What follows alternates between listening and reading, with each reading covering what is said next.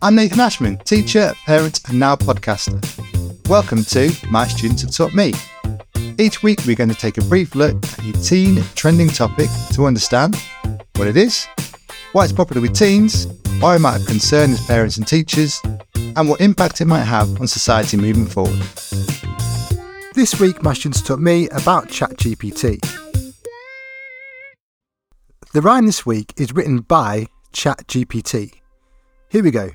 ChatGPT, a language model great, can answer queries at a lightning rate. But some teachers and parents hesitate as they fear its impact on students' fate. Right, well, this week my students taught me about ChatGPT. Now, I have with me a university friend and expert in uh, AI who's a graphic designer, just got out on his own. Dave Stockton. We are at uni together, played a bit of rugby in the same university team. Uh, hi, Dave. Nice to see you. How you doing, Nathan? Good to see you too. Thanks for coming on. So, Chat GPT, what the heck is it? I mean, yeah. For me, um, I've just done a little bit of messing around on it, thinking about what it could do. But from your perspective, what is Chat GPT? Give it to us. Chat GPT is is going to change the world. um, to to put it as simply as possible. So you know, people keep saying artificial intelligence is kind of an artificial intelligence digital assistant, things like this. Um, it it is, but what people need to realize is it's not actually thinking. Right. ChatGPT is not what we think of as kind of like a, the the sci-fi version of artificial intelligence, where this is something that's going to gain its own consciousness and its own feelings. It's not that. What it really is, the is the closer comparison is it's just like predictive text on your phone. Yeah. The output that ChatGPT gives is based off of, yeah, kind of a, a, a foundation of information. But what it really is based on is what words sound good after these words based off of what I've already, what, what I know. So if you say, like, I am going to bake a ChatGPT will do its little process and think cake.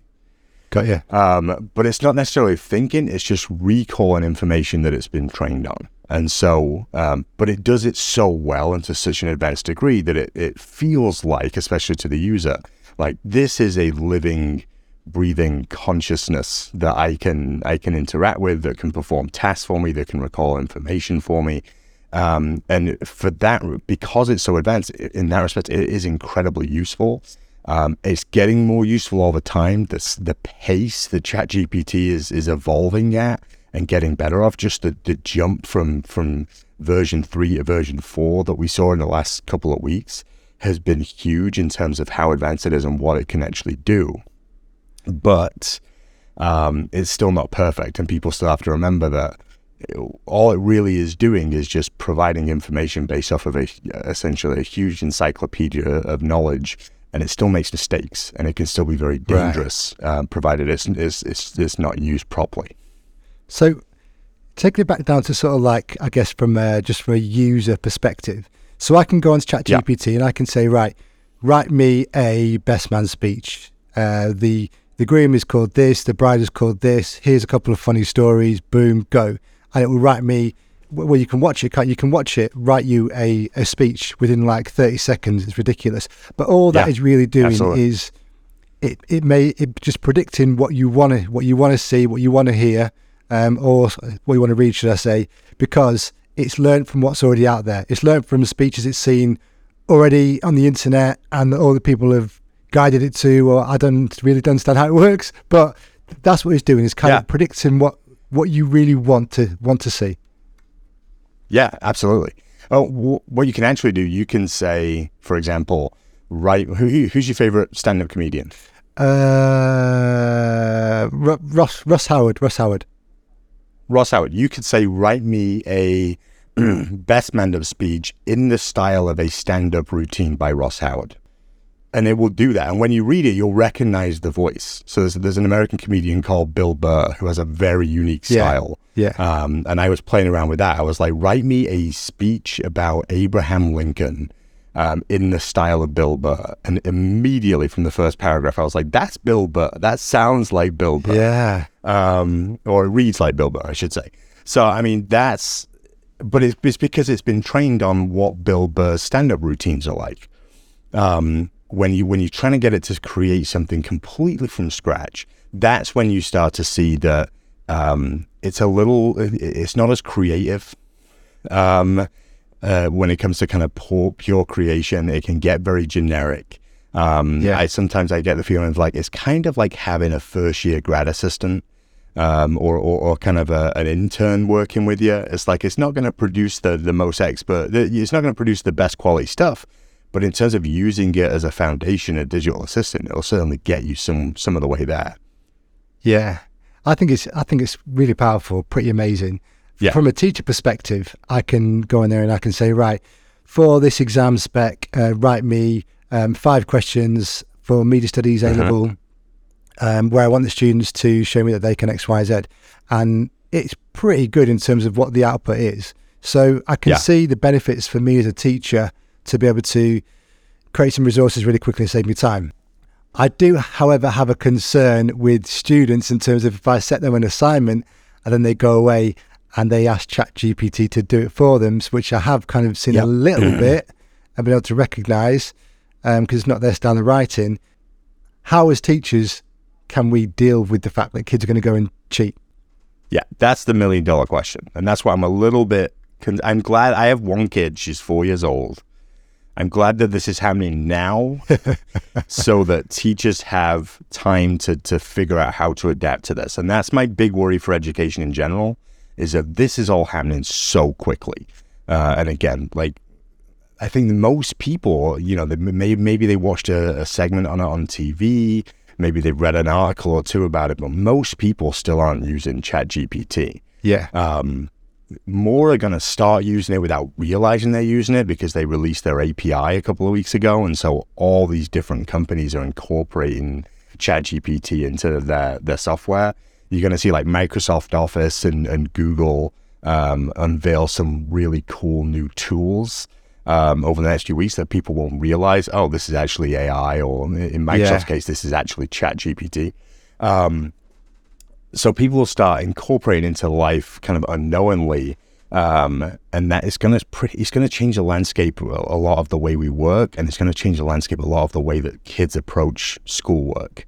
Um, my worry is that because of how fast this is moving, and because of how I know sometimes you know the, the, the school system and, and, standards and rules can be a little bureaucratic um, yep. and slow moving. My worry is we're going to have a period of one or two years where um, schools haven't quite yet figured out how to respond to this, but kids very much have figured out how to use this to their um, short term advantage at their long term detriment. Yeah. Um, so you know we, we've seen a, a, couple of instances over here of teachers really embracing ChatGPT and saying, okay, we, this is out here, we know about it, we're just going to take this and run with it. We're going to incorporate ChatGPT into our assignments. We're going to treat it essentially like a calculator, like, you know, we're gonna we're gonna assign math, assuming you have a you know one of those hundred dollar calculator, hundred pound calculator type things um, that can help you do everything. We're gonna shape the assignment around that. Some teachers are, are really embracing ChatGPT doing that. Um, others are just banning it on school grounds, banning, yeah. banning it on school computers. Um, and we've done that. That's using, what we've done. yeah. And, and, it's a good short term kind of stopgap until we can figure out what this means and how, how it's going to work. Um, others are using uh, s- software that's been built, sometimes by ChatGPT, um, to uh, test the output that students are given to you, test an assignment that students are given to you to see if it was written by ChatGPT. Yeah. So there yeah. are certain platforms out there that say they'll they'll review an article and they'll say like there's a 98% chance that this was written by artificial intelligence. Um, and sometimes you know students are going to put their own foot in it because ChatGPT is not perfect, and even though it's based, it's trained on factual information. Um, it has what we call hallucinations. Um, and what OpenAI, the company that runs it, calls hallucinations as well, which is essentially where it um, makes things up um, to fill in the gaps. Um, what you if you play around on ChatGPT for a few hours, what you won't see a lot of is ChatGPT saying, um, "Oh, I don't really know the answer to that question." It really yeah. wants to lean forward with, "Yes, I can help you with that. Yes, I know the answer to this. Here Sounds it is." like my it dad presents everything. Yeah. My dad does that. He just if he doesn't know the answer, he just makes it up and just says it convincingly enough that I'll believe him. Yeah. That's it. It- All it does is with, with confidence, like, yeah, this is what happened. And so um, the previous version, ChatGPT 3 and 3.5, were, were pretty bad at math. It made math mistakes all the time. Um, ChatGPT 4 has gotten a lot better about that, but still makes mistakes here and there.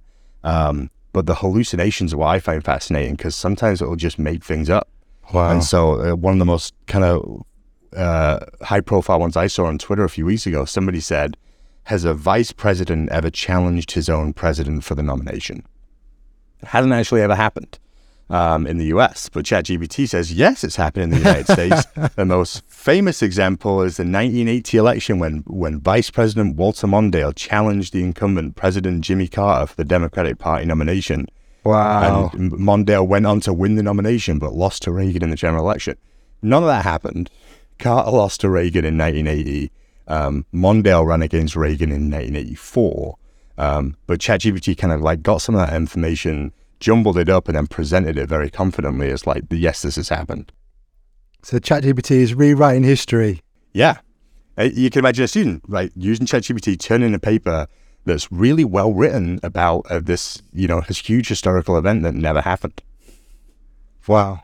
I mean, we've got um, teachers over here who are using it, for instance, um, primary school teachers using it in English Yeah. to, um, not, in fact, no, not ChatGPT, using another AI. Um, I can't remember what it's called now, but basically using it where they are getting students to write really good descriptions, really rich descriptions to then get to produce an artificial intelligence image um, Yep. o- on some sort of app. So that I think is quite a cool thing to do with kids. We've also That's then really got cool. um, A level students who are then looking at a poem written by ChatGPT or um, a bit of prose written by ChatGPT and comparing it to something which is written in, let's say, the late 19th century and trying to work out which is which is which. That's quite cool as well. I think in terms of what you're talking about the education system, the education system is still catching up with technology. If you think about it, like the world uses computers, um, smart technology. The kids still have to go and sit an exam with a pen and paper. I'm not saying we should get rid of that skill, but um, we have access to information at our fingertips. Anyone has. So, who is assessing sort of like a um, how students project manage? You know, why not give students? I've seen this in Finland actually. Why not give students a project that they have to um, solve a problem to do with maybe sustainability? Within that, they then have to look at various different subjects, whether it be geography, history, maths, um, but they then have to solve a problem and, and produce a solution to that using um, in a set amount of time and using the information they have at their at their fingertips. That I think is much more rich than sitting in an exam hall, you know, regurgitating some stuff they've learned uh, a week before. So I do think you're right. I think in terms of the education system, the education system is well behind where technology is. In terms of things like ChatGPT, I think we'll find that what we should be really doing is changing the way we're assessing the students because the technology is here, rather than just finding ways to ban it, finding ways that we could we can stop this from happening because it almost feels like it's going to be inevitable anyway. What do you reckon? Well, and students students will find a way around it. So I mean, you, you can ban ChatGPT on your school computers, but you know students can pull ChatGPT on their phone.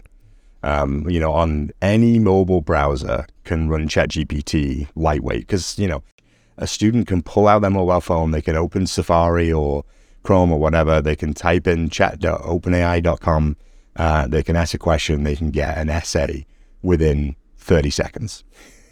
Um, so yeah, you know, bad on computers, bad on everything else, but they're gonna find a way to do it. um, Yeah, more than that, and that that's difficult, isn't it? Because because they're not. You worry then that the students aren't necessarily learning how to analyze something, learning how to think for themselves. I think that's the, probably the danger and the worry for teachers. Mhm. right? That that I think that's that's how teachers need to u- need to adapt their approach to this, where ChatGPT is seen as a tool, but is seen as a tool to you know to increase efficiency. Like you said, let's say you you assign them a project based on sustainability, ChatGPT can can make that so much more efficient in cutting through a lot of the the kind of the the admin work of that. You know, they can type in. Yeah. Um, you know, they can create spreadsheets and tables and business plans and whatever else um, at the drop of a hat. But the meat and potatoes, you know, the, the well, they say a lot with it with AI and stuff like ChatGPT is, is garbage in, garbage out. the output's only going to be as good as the input. And so, you know, good point. That, that you know, I, I see that's why I see ChatGPT almost like you know a, a really good Microsoft Word or Excel, um, where it can create the structure and the foundation. But if you really want to create something special, the human is still the most important part of that cycle. The input is going to be the most important. And so, structuring lessons, structuring assignments around that, um, and around thinking about what's the chat, thinking about ChatGPT as a tool, the student is the input, the students on the other end of the output, they're the ones that are going to be presenting it to you as well. How do you maintain the integrity of the meat and potatoes of that assignment and that critical thinking and that creativity while still allowing them to use ChatGPT because otherwise they're going to figure out how to do it anyway. Yeah, true. I think that's a really, really good point though, in terms of you the output is only as rich as the input. So it's it's making sure like like that teacher was doing with the um, the AI images is making sure that that input is really good, is really effective. They've really thought about what they want from ChatGPT to do. Um, you know, I, I, uh, I've got ChatGPT to write a poem about um, my wife, for instance. Said, right, we should like yeah. baking, really good mother. Uh, we've got two cats. We've got a dog called this. You know, loads of loads of details, um, and it came up with this really cool poem. But like I say, if I just said write a poem about my wife, it would have come up with something really generic. Right. Whereas a bit more specific. Now, that's probably not a great example, but you know what I mean? You, you have to have some specifics in there for it to work with to be to be effective. Yeah. Um, the kid can't just say, write me an essay on uh, media studies. And, you know, they need to actually understand exactly what they, they want from it. Good prompting is a skill. Um, I, I forget which company it is. There was a company this week that posted a job for a chat GPT prompter, an AI prompter essentially, paying $300,000 a year. Wow.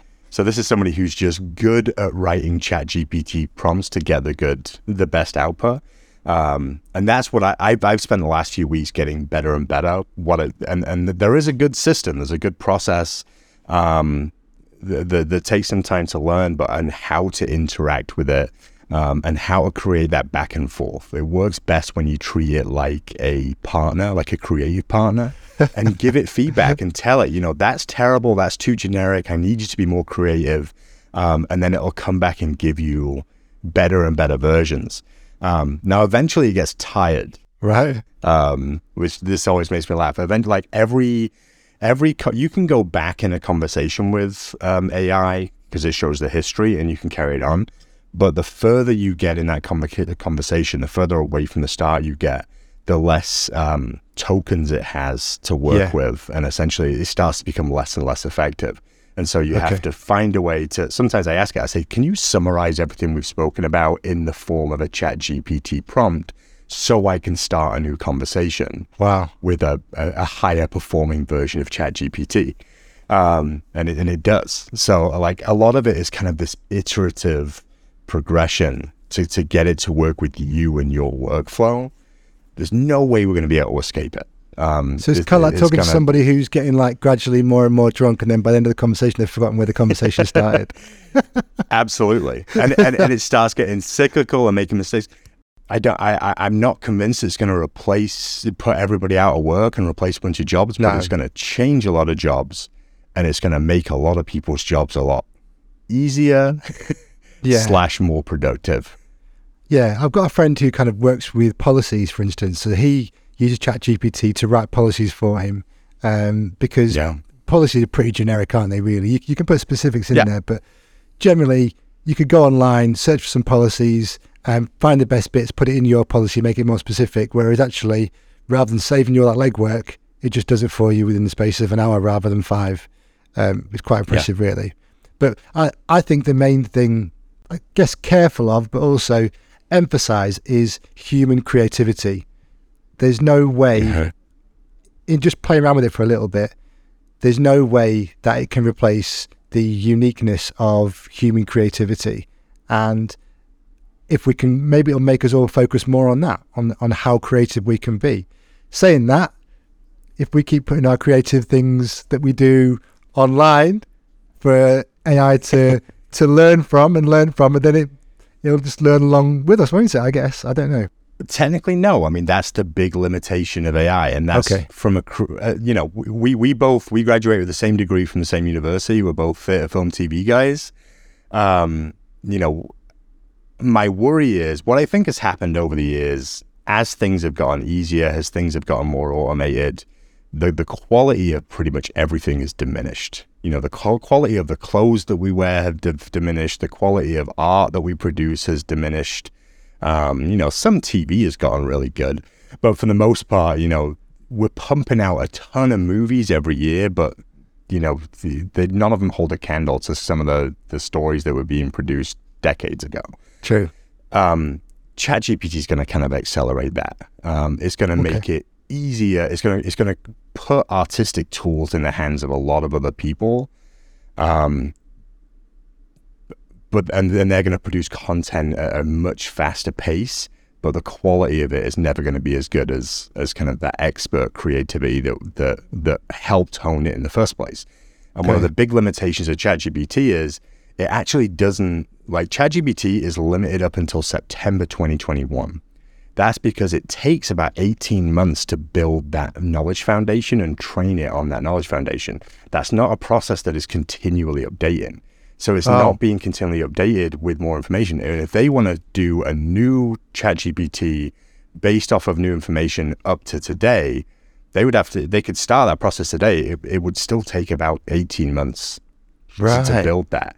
Um, that'll get shorter. They'll speed that up. Maybe they'll get it down to 12 months, but it's not a continually updating system. And so we're always going to be in a position where eventually there's going to hit a ceiling um, where right now everything that's provided you is based off of um, knowledge that humans created.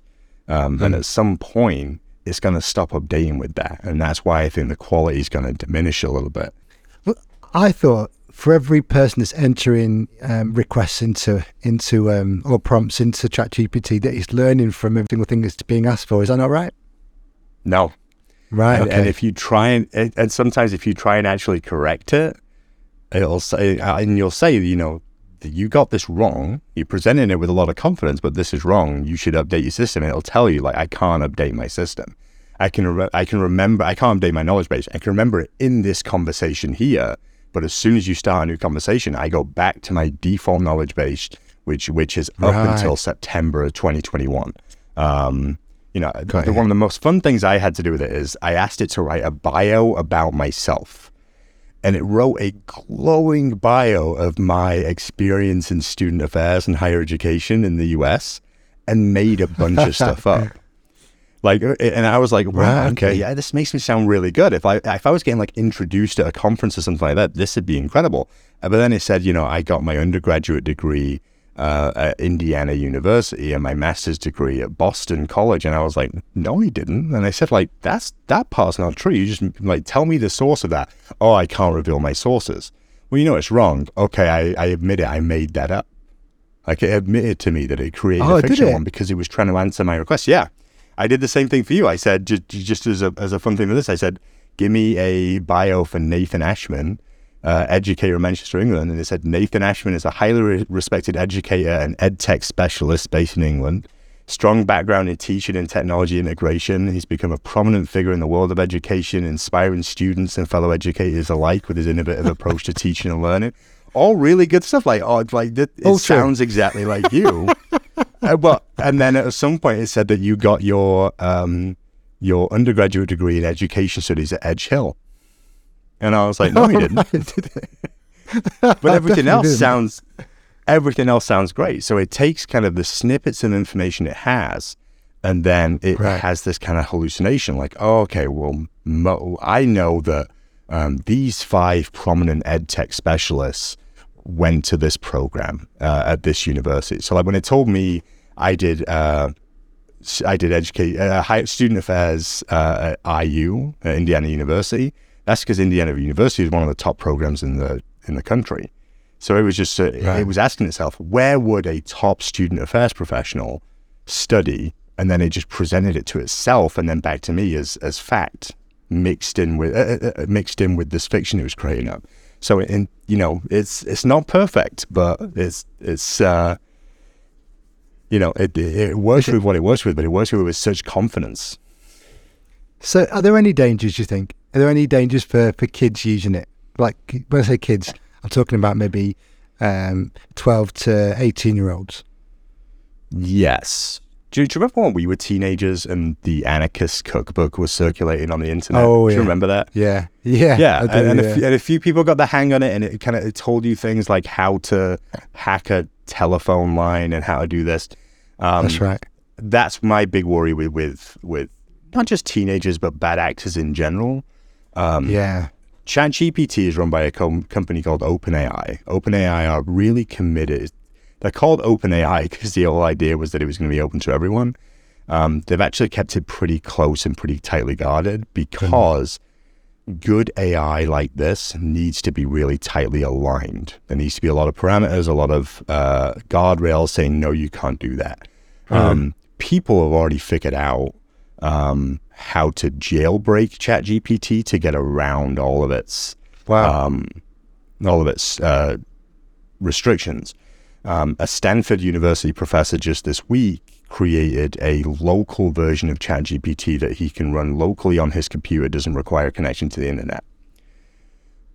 Bad actors are going to create versions of ChatGPT that are essentially like the dark web on steroids. Um, students are going to be able to look up, you know, I'm thinking really from an American perspective here because that's where I am.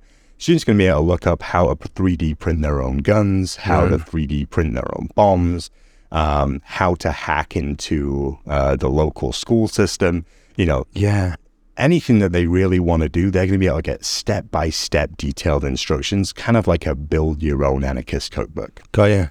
that is my big concern right now with having unmonitored, unregulated access Yeah, um, to tools like ChatGPT, and that's where I think it's on the government um, of, of pretty much every developed country to get to work quickly, thinking out thinking about what kind of laws do we need to put in place to safeguard the usage of this um, and, and and monitor it as well. because it's so new, isn't it? I mean, like with anything, like let's say Yeah. with um, electric scooters or with uh, with vapes, you know, the, the law has to catch up. People have already gone Yeah. way far with it, and then all of a sudden the legislation comes in later, and I guess that'll happen in this instance as well. Well, parents have to catch up first. Like first, parents have to catch up, uh, then realize that this is happening, and you know by that point, kids have already been using it for six months, and then the parents have to raise up enough of a fuss. Then it gets to a legislature. So you, you know, you're talking about a, a year cycle, and a lot of damage can be done in a year. So So what do parents need to do? l- learn about it. Learn about it now. Read up as much as you can. Talk to your kids about using it. Yep. Keep an eye on what they're doing on their computer. Um, you know, don't think of it as something that's a phase that's going to bite, that's going to blow over soon. This is this is going to change the world. This this is going to be the new norm. Uh, this, you know, this isn't an, this isn't NFTs. You know, Yeah. it's, it's not crypto. It's not. It, it it's a revolutionary technology. The extent of which, in terms of the leap, we have never seen before at this scale and pace, and it's only going to get faster and bigger. So learn about it now, figure out how your kid is interacting with it, and then uh, you know just be be good oversight and tell your legislatures, tell your your MPs um, to uh, get a hold of this as well and make sure that we're in control and in the driver's seat as opposed to worrying about you know bad actors making a mess. Brilliant. Yeah, that's great advice. Yeah. Thank you so much for coming on. Unfortunately, I have to go. You're welcome. But thanks so much, Dave. It's Yeah. good to see you as well. Um, t- tell me exactly You where too, you are. Nathan. So you're in the US, but where exactly in the US are you? Milwaukee, Wisconsin. Yeah. Sunny Real. Milwaukee, Wisconsin. It's- originally it's, it's like from- Russia. It's winter for seven months of the year. Originally from Oldham, Manchester. You would never believe it with that accent, would you? no, I know. I'll get my twang back. I'm already sounding more English having uh, talked to you for forty minutes. Yeah, true, true. No, great to chat to you, buddy, and thanks so much. And uh, You too, mate. yeah, come on again sometime. Hope you guys enjoyed that chat with Dave. I've definitely learned a lot from him about ChatGPT. Perhaps I'll use it a little bit more to help with my little rhymes at the start of these podcasts. If you like what you're listening to, please feel free to follow, like, share on the platforms you find your podcasts.